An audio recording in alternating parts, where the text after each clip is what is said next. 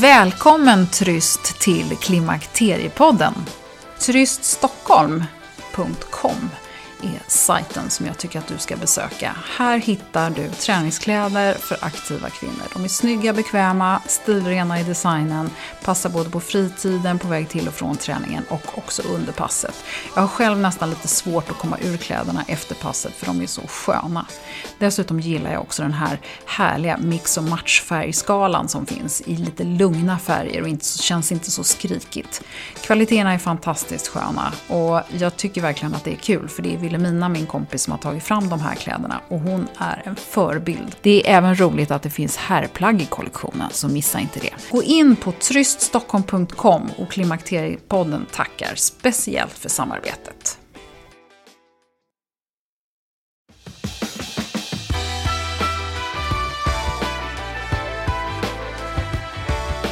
Välkommen till Klimakteriepoddens fjortonde avsnitt med mig, Åsa Melin. I det här avsnittet så träffar jag barnmorskan Åsa Andersson och vi talar bland annat om preventivmedel. Hur länge kan man bli med barn? Och hur vet man om man kommer i klimakteriet om man äter p-piller eller har spiral? Och så pratar vi faktiskt om intimhygien och en del om könshår. Så kommer det lite funderingar kring nedstämdhet. Så välkommen att lyssna! Åsa Andersson, välkommen till Klimakteriepodden. Tack så mycket. Härligt att ha dig här. Du är barnmorska, 54 år, vilket betyder att du har lite egen klimakterieerfarenhet, vilket är fantastiskt också för oss här.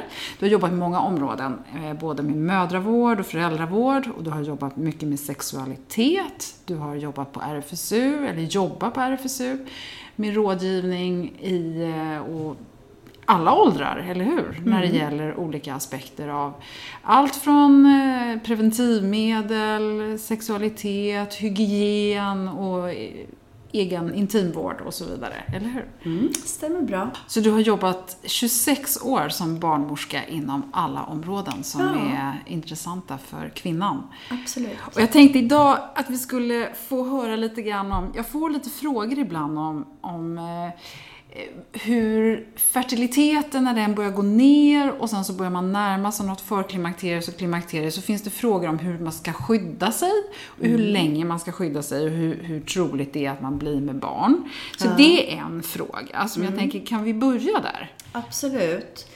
Eh, förklimakteriet säger man ju då från ungefär mellan tummen och pekfingret från 45 år till 50 sju år pratar man ju om klimakteriet. Menopaus, när man slutar menstruera, det är ju, det säger man snittet ligger runt 51 år. Den här tiden kan ju vara väldigt olika lång och påverka en väldigt olika.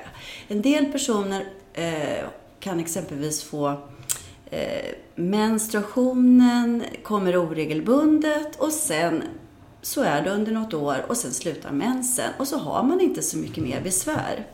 Eh, andra kvinnor kan ha betydligt mycket mer besvär och känna av de här sjunkande östrogennivåerna med de här olika symptomen, vallningar och torra slemhinnor. Och, ja, det finns fler, flera olika symptom. Så att det är väldigt olika. Det tycker jag är utgångspunkten. Mm. Om man då tänker fertiliteten i det här, ja. kan man teoretiskt sett bli med barn ända tills den dag man slutar menstruera?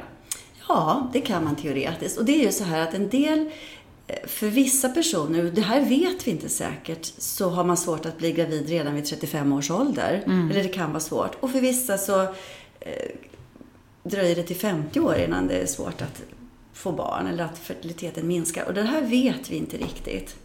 Eh, och hur ska man ta reda på det då? Det är ju, eh, dels så märker man ju då i kroppen att någonting förändras, att man inte får mensen regelbundet och att någonting händer.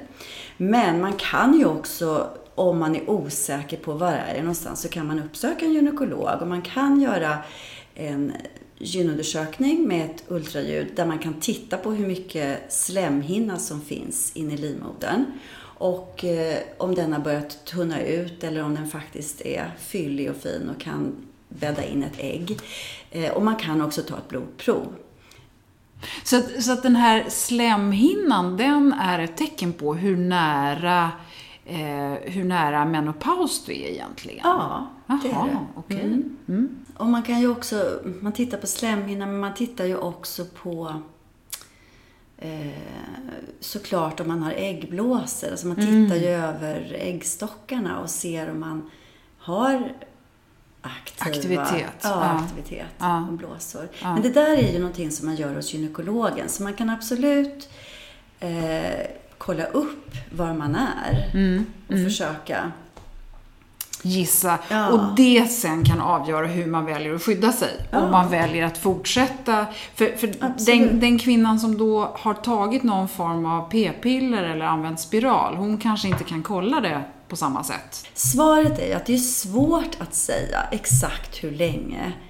Eh, För man vet ju inte exakt när eh, man kommer i menopaus eller när man får, när mensen slutar, när man äter p-piller eller har en, en hormonspiral då i första hand som jag tänker på.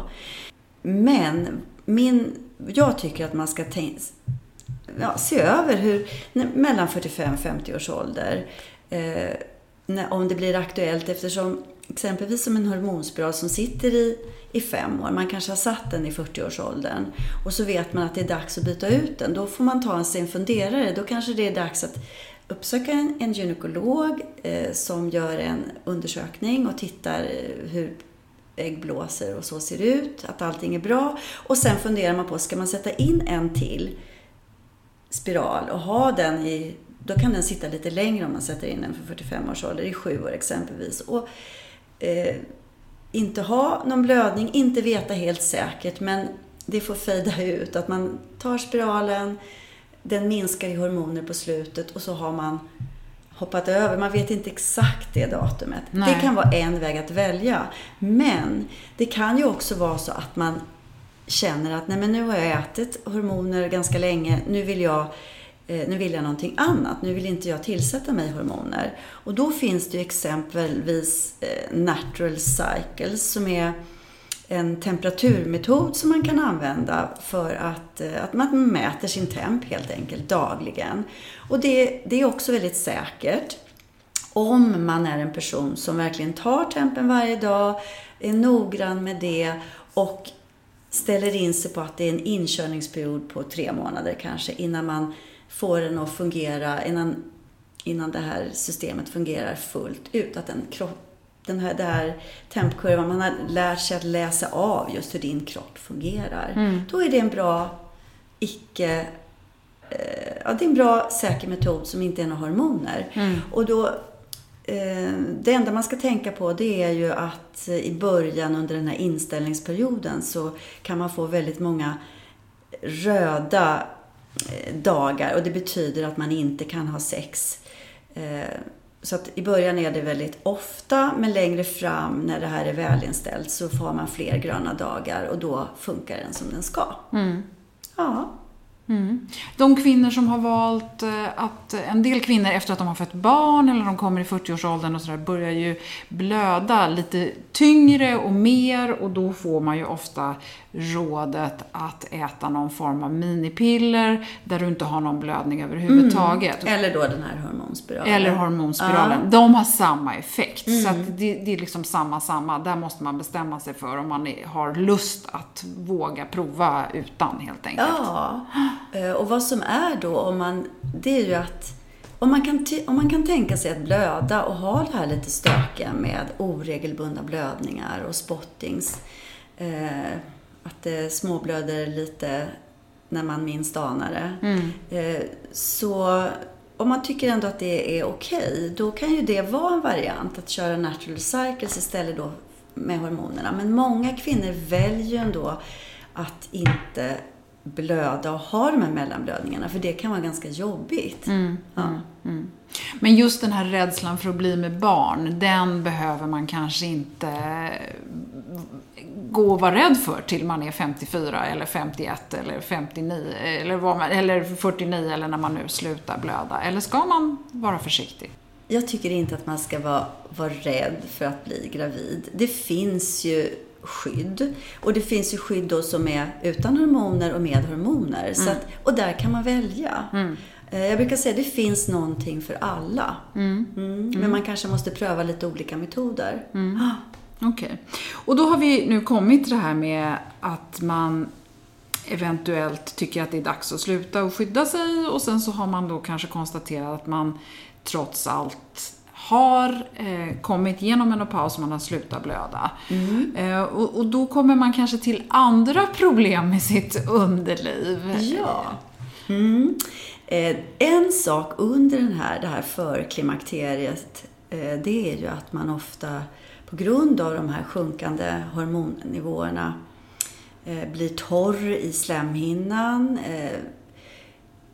Eh, man har lättare att få ett urinvägsinfektion, svampinfektioner. Och det är ju så, en, en frisk vagina eller slida, den är ju eh, då har man som en skyddande gladpack kan man säga, som ligger som en yta på vävnaden. Så att eh, när man tvättar sig så spolar den lätt bort alla, alla bakterier eller ämnen.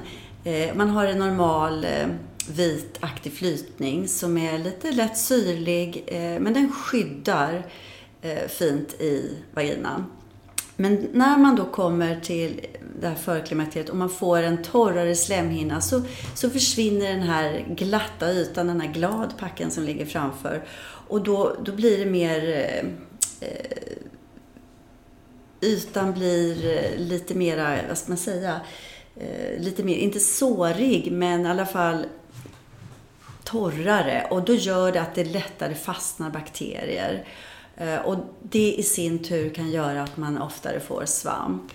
Eh, men vad vi, bara av att hur vi tvättar oss kan man också påverka den här gladpack, den här glatta ytan. Att om man tvättar sig väldigt mycket med, med tvål och ehm, även Lactacyd och sådana tvålar, så tvättar man bort den här bra ytan och då har man lättare för att bakterier fastnar, att man kan få svamp. Förändrat pH i slidan, eller obalans som man också säger. Och, och ska man låta bli att tvätta sig? Eh, nej, men man ska vara väldigt eh, försiktig. Man ska bara tvätta sig med lite ljummet vatten i själva slidmynningen. Eh, och eh, om man är torr så kan man använda barningens barnolja eller oljetvätt, tvätta sig lite. Det, för då, ger man, då hjälper man vävnaden att få ett litet skydd. Eh, och eh, just om man är torr, men ingenting annat. Och det, det är väldigt många idag som tvättar sig med tvålar och parfymerade tvålar, men även Lactacyd och intimtvålar eh, som säljs på apoteket. Men undvik det, bara ljummet vatten i slidmynningen och endast eh, barningens barnolja. Om du är Och, och det övriga området, alltså ljumskar och så, där behöver man inte vara så Ljumskar försiktig. skär- Nej, men där behöver man inte vara så försiktig. Men just i själva området runt slidan mot slemhinnan. Mm. För att slemhinnan tål inte det i längden. Och det här gäller både kvinnor och män faktiskt. Alltså, nej, män har inte slemhinnor på samma sätt kanske Nej, men de ska också med. vara försiktiga. De ska också tänka på det här med bara ljummet vatten på Ja. ollonet inför förhuden och ingen tvål eller duschkräm. Nej. Mm. Och de här starka parfymerade. Jag ser framför mig sådana där mans duschtvålar nej, men det, som luktar det är bara absolut den. nej. Nej. Ja, nej Ja. för det. Man kan hålla på så ganska länge men helt, helt plötsligt så får man besvär och då, då, är det, då måste man ändra sina tvättrutiner. Mm. Jag tänker på det här du pratade om, fly, om flytningen. Mm. Eh, förändras det i samband med att man slutar blöda eller förändras det här redan innan den här torrheten? Brukar man uppleva det ganska så eh, i samband med det, eller Ja. kommer det smygande eh, samtidigt som det börjar Alltså det, hacka? eller? Det, det är också så väldigt olika. Det är som att vissa får det ganska tidigt. En del får ju värmevallningar, torra slemhinnor. Att det kan komma mellan de här mellan 40 och 50 år. Eh, Alltså innan själva sista blödningen kommer. Så det, det, man kan inte säga när, bara att det är väldigt olika och att det kan komma tidigare. Mm. Eh, och eh, det, det är ganska ofta som man kan se eh, att eh, slemhinnan nästan är torr och nästan lite sårig. Och då är det också så himla viktigt, dels det här med tvättrutinerna, men också det, är ju- det är ju inte lika skönt att ha sex om slemhinnan är så, så det är jätteviktigt att använda glidmedel. Mm. Och det har vi fått höra i, i ett annat avsnitt, att det är skillnad på glidmedel och, och, och glidmedel. Och en del vill kanske inte ens använda glidmedel. Du nämnde barnängens eh, olja till exempel. Är det, är, nu måste jag bara liksom, eh, om man använder en olja så då pratar vi om i mynningen. Man ska inte hålla på att ha olja in i Absolut slidan. inte. Nej, utan oljan är ju om man är torr eh, utvändigt eller att man kan tvätta sig lite grann med barningens barnolja. Eh, utvändigt och precis i mynningen. Men inte, det ska inte in. Alltså glidmedel kan man ha vid sex. Ja, Ja, så, att, så att det är glidmedlet man är inte, inte det man ba- Nej, man ska inte använda barningens olja som glidmedel. Nej, jag förstår. Nej, det ska man Nej. inte. Och det ska inte heller in i slidan, utan där får den sköta sig själv och ska vara i fred. Ja. Och de här glidmedlen, kan de i sig framkalla obehag? Eller är de oftast ganska snälla mot, Mm. mot kroppen? Alltså jag kan inte alla glidmedel på marknaden. Nej, det Eh, förstår jag vet glidmedlen som säljs på RFSU och apoteket som är bra. Men det gäller ju när man har haft sex, både gammal som ung, så ska man ju alltid kissa efter sex. Eh, och, eh, och sen så tvätta sig med ljummet vatten. Det är liksom den rutinen som gäller. Mm. Nej men det är väl fantastiskt. Mm. Och jag, nu när vi pratar om det här så är jag nyfiken på har du några åsikter om den här hårhysterin? Att man liksom har en... Nu ska vara, alla ska se ut Ja. som man gjorde när man var tio år. Absolut. Det är väldigt många ju som ansar och rakar sig idag. Och eh, jag tycker att var och en måste få göra precis som den vill. Men har man besvär med man kan säga så här, eh, när man rakar sig så blir det små sår i huden. Och när det blir små sår i huden så är man mer känslig för infektioner och bland svamp. Så att är man en person som lätt drar på sig svampinfektioner och får, har besvär, då ska man definitivt eh, inte raka sig under en tid i alla fall, utan låta håret växa tillbaka. Och använda bra tvättrutiner som eh, ljummet vatten och det här med barningens barnolja. Eh, och speciellt också då om man har fått såna här små sår i huden. Eh, och då kan man gärna låta håret växa tillbaka. Och sen kan man gärna hellre klippa håret i sådana fall. Men helst inte raka. Och inte vaxa heller då antar jag, för det blir också Nej, sår. Ja, och det, det är ju det att det blir sår och sen så får man såna här inåtväxta hårsäckar väldigt mycket. Och det kan ju besvära. Mm. Eh, om man mot förmodan i alla fall rakar sig så är det ju upp till var och en. Och det är viktigt att man, om man gör det, att ha en, en, eh, en ny hyvel så att man inte använder gamla hyvlar. Just för att Eh, undvika det, Ja, såren. för, för det skadar huden mer. Men generellt sett så är det bättre att klippa och eh, har man mycket besvär så ska man undvika att raka sig. Amazon Prime Video's The Romanoffs is a new original series from the creator of Mad Men. Eight globe spanning stories about one shared royal bloodline. The Romanoff stars Diane Lane, Christina Hendricks, Aaron Eckhart, John Slattery, Amanda Peet, and Paul Reiser, with a new episode every Friday, premiering October 12th only on Amazon Prime Video. Lego Duplo is Lego, only with bigger bricks, perfect for small hands and growing imaginations. Bright, colorful bricks that help your child to create a world of imaginative building. The new Lego Duplo steam train has arrived with push and go motor and five new action bricks that control everything from the lights, the direction of travel, and even the horn. And download the free Duplo app for even more fun. Learn more at lego.com slash Duplo. That's lego.com slash Duplo.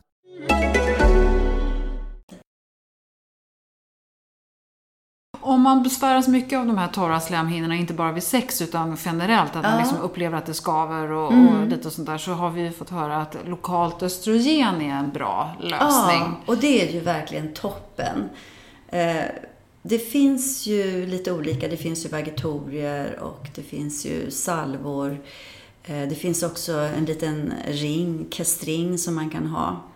Eh, som är lokalt östrogen. Och det är ju eh, faktiskt väldigt bra att använda eh, i klimakteriet. eh, och inför menopaus. För att det, det gör ju att slemhinnan blir fyllig och mjuk igen och cellerna nybildas. Och det är ju det är nästan enda stället på kroppen som man kan återfå sina mjuka fina slemhinnor med hjälp mm. av lite lokalt östrogen. Och då säger man att har man väldigt eh, torra slemhinnor och har, haft besvär så tar det ett par veckor, om man då stoppar in en sån här kastring, så tar det några veckor innan innan eh, slemhinnan är tillbaka. Och, men sen, och under den tiden så går det ut lite östrogen i kroppen. Men sen så när man tar den här, det här östrogenet så, så behandlar det bara lokalt. Mm. Så att det är ingenting som bryts ner i levern eller går ut i kroppen i övrigt, utan det håller sig där. Mm. Och, och, finns det någon anledning att inte ha det här? För det låter ju helt perfekt om man nu kan få känna sig som 30 igen. Alltså jag tycker, har man inga sådana besvär, Nej. då ska man ju inte, då behöver man inte tänka på det. Men, men har man torra slemhinnor så, så tycker inte jag man ska det är en självklarhet att man ska... Och även om man inte då är aktiv eh, sexuellt så är det ändå, det, är en, en, en eller, det gör att det känns skönare helt ja, enkelt. Ja, ja mm. absolut. Och det ger också ett skydd mot svamp och urinvägsinfektioner ja, och sådär. Ja. Mm. Hur, det säljs ju en del eh, östrogen över disk. Eh, mm. Skulle du ändå råda att man går till en gynekolog eller är det, eh, är det något som man bara, det, det är inte så allvarligt så att säga? Nej, men jag tycker alltid att man ska gå till en gynekolog och diskutera. Jag tycker inte att man ska eh, äta östrogen om man har några risk, risker för exempelvis blodpropp. Eh, så man måste alltid utesluta att det, att man inte, att det fungerar för just dig. Generellt när man, när man ska äta läkemedel så ska man ta reda på. Mm. Nej men jag tänkte nu på det här lokala Jaha. östrogenet. För det anses ju inte vara ett läkemedel antar jag eftersom man kan köpa det. Nej, det är receptfritt och ja. det, det kan man absolut. Ja. ja. Så det, tycker, det spelar ingen roll? Nej, när, när man ska ta tabletter som passerar levern då tycker jag att man ska gå till en gynekolog. Gå till gynekolog. Ja. Men lokalt östrogen, det tycker jag man kan mm ja, ta, köpa ta, receptfritt. Ja. Ja. Nej men det är väl bra att du säger för att det finns, det går ju faktiskt att köpa eh, hormoner på nätet och hålla på och mixtra med själv då. Precis. Men det avråder du ja, det, ja, från? Det gör jag. Ja. Tycker, att man tycker inte det låter så konstigt att man inte ska självmedicinera? Nej, nej. för att, eh, nej det tycker jag inte. Nej. Det, finns, eh, det finns så mycket bra råd och hjälp att få, så det tycker jag man ska ta använda. Mm. Mm. Många eh, i min, eh, vår generation har ju liksom, har ingen gynekolog för de har en tendens att dö undan. Ja. Man kanske hade en gynekolog och så har den gått i pension och så har man inte brytt sig om att skaffa någon ny för det här med föda barn och så, det har kommit emellan och sen ja. är det inga barn och sen känns Nej. det som att allt är bra. Men då ska man ta tag i det här med gynekolog igen. Jag kan tycka det, alltså idag brukar man ju säga att har man inga besvär då, då kanske man inte behöver uppsöka en gynekolog. Men om man har besvär eller funderingar och känner att man kanske behöver göra någonting åt det, då, då ska man kontakta en gynekolog. Mm. Mm. Om vi bara eh, kommer in, du kom in lite grann på det här med, med att ta eh, hormoner. Mm. Så eh, jag bara tänker lite grann på att om man nu har bestämt sig för att man vill ta hormoner, så, då har man ju gjort det kanske ganska länge för att man har ätit p-piller en stor del mm. av sitt liv och då känner man att i alla fall när vi var unga så var det ju inget konstigt att du liksom började äta p-piller när du var 15 år, för vare sig du hade sex eller inte. För det var ett sätt att slippa och, och ha ont i magen, vilket man hade då. Mm. Sen så, så, är det många som då tycker att de har överdoserat med hormoner kanske genom livet. Mm. Eh, har, du, har du några råd eller några liksom, lugnande saker att säga Nej, men, där? Eh, det är ju faktiskt så att eh, kombinerade p-piller hjälper mot menssmärta som eh, många kvinnor har och tycker är jobbigt. PMS, alltså det här besvären man kan få innan mens. Och att man också får mindre blödning. Att, att eh, många mår ju bra av det. Att ta p-piller? Ja, men att använda p-piller. Mm. Så att jag kan tycka det är väl en jättebra eh, ja, att det är bra med p-piller. Plus att när man är ung, att det är ju, det är ju bra med ett säkert skydd. Mm. Eh, om man inte vill bli gravid. Jag tänkte bara så här att om man känner att man har ätit p-piller i många år av sitt liv Ja.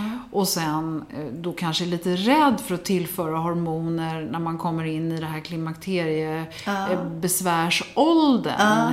Eh, och då vet jag att det, det, det finns ingen evidens egentligen för att det skulle vara någon, eh, eller det vad jag har läst i alla fall, att det inte finns någon evidens för att det skulle vara farligt eller man skulle undvika att ta hormoner mot sina klimakteriebesvär. Alltså jag tycker det, det är någonting som man måste fundera på själv. För det är ju så att eh, hormoner, östrogen som vi pratar om då, det är ju en liten ökad blodproppsrisk. Men det är ju fortfarande då eh, Många skaffar ju barn idag och att skaffa barn är ju en mycket större risk för blodpropp egentligen än, än om man äter p-piller. Så att Eller tar östrogen. Ja, eller tar östrogen. Så att det är ju en... Ja, det är en liten ökad risk och det vet vi. Men det är ju många saker vi gör ändå. Man tar en liten ökad risk och där måste man välja. Jag- tycker inte man kan säga rätt eller fel. För mig så eh, har jag valt att äta östrogen för att jag tycker att det är viktigt med en bra livskvalitet. Det påverkar mig. Men då har jag inte bröstcancer eller sådant i släkten. eh, Eller blodpropp. Eh, Så att man måste hela tiden väga för och emot. Och att det som är rätt för mig kanske inte är rätt för dig. Det, det tycker jag är viktigt. Mm. Och, och har du något råd där hur man ska tänka, liksom, hur ska man ta reda på vad som är rätt för en då? Ja, jag tycker nummer ett, att har man inga riskfaktorer då, då så, har man ju, så tycker jag att man kan fundera på om man vill eh, och om man har besvär. Då, då kanske man ska tänka sig att man kan börja äta östrogen.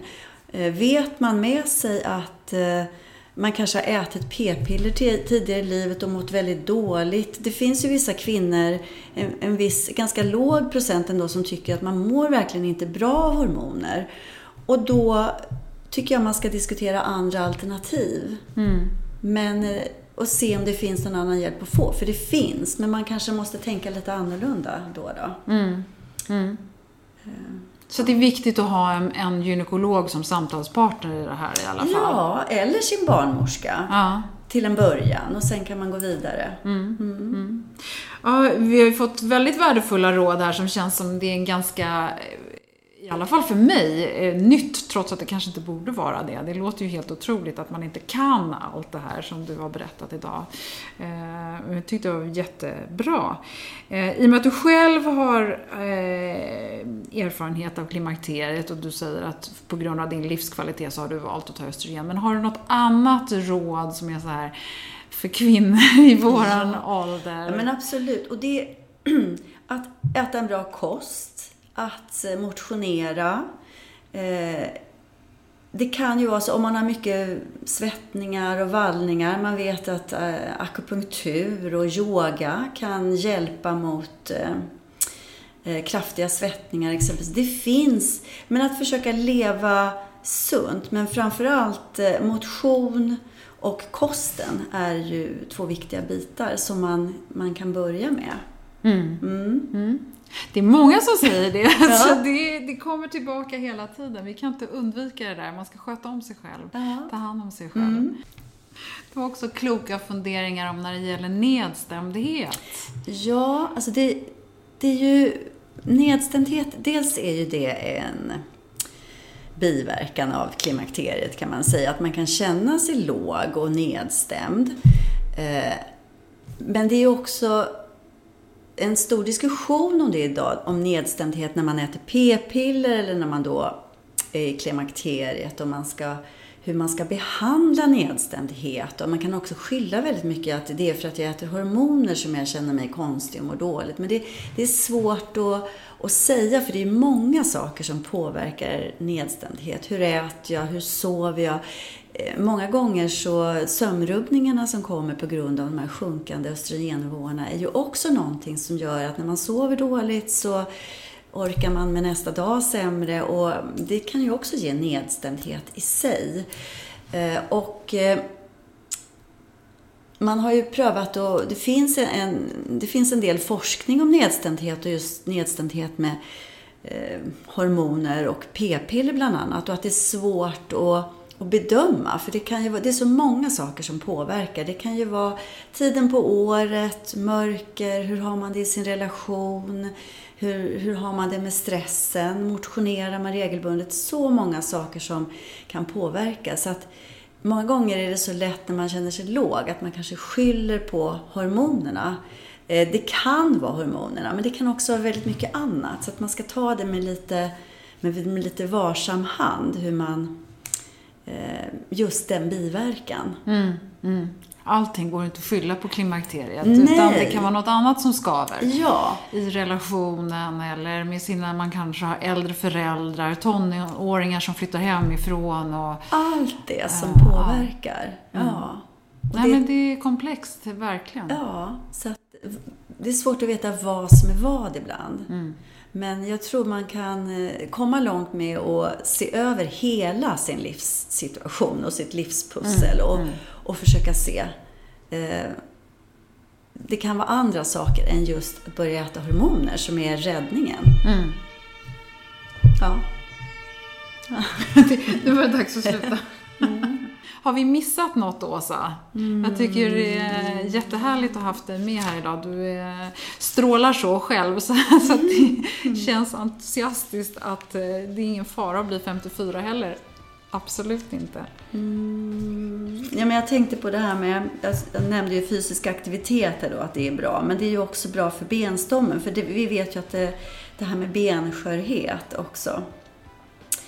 Eh, När östrogenerna ja, sjunker så ja, finns det... Ja, så har man ökad risk för Och då är det ju också viktigt med fysisk aktivitet och att mm. träna. Mm.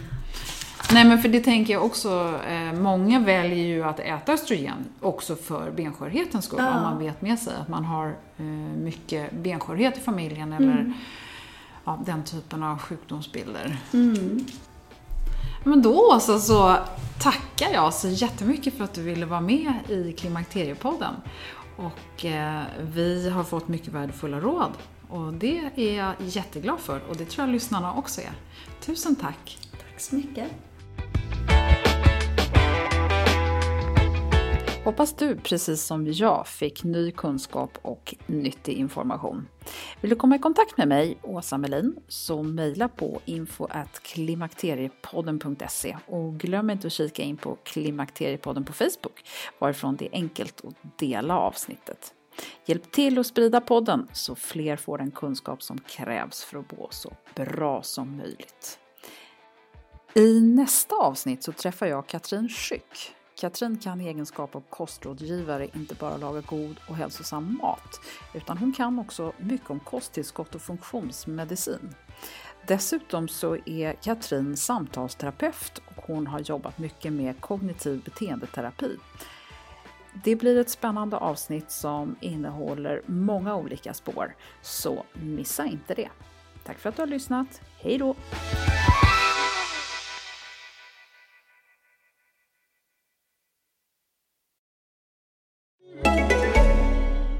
Lego Duplo is Lego, only with bigger bricks, perfect for small hands and growing imaginations. Bright, colorful bricks that help your child to create a world of imaginative building. The new Lego Duplo steam train has arrived with push and go motor and five new action bricks that control everything from the lights, the direction of travel, and even the horn. And download the free Duplo app for even more fun. Learn more at lego.com slash Duplo. That's lego.com slash Duplo.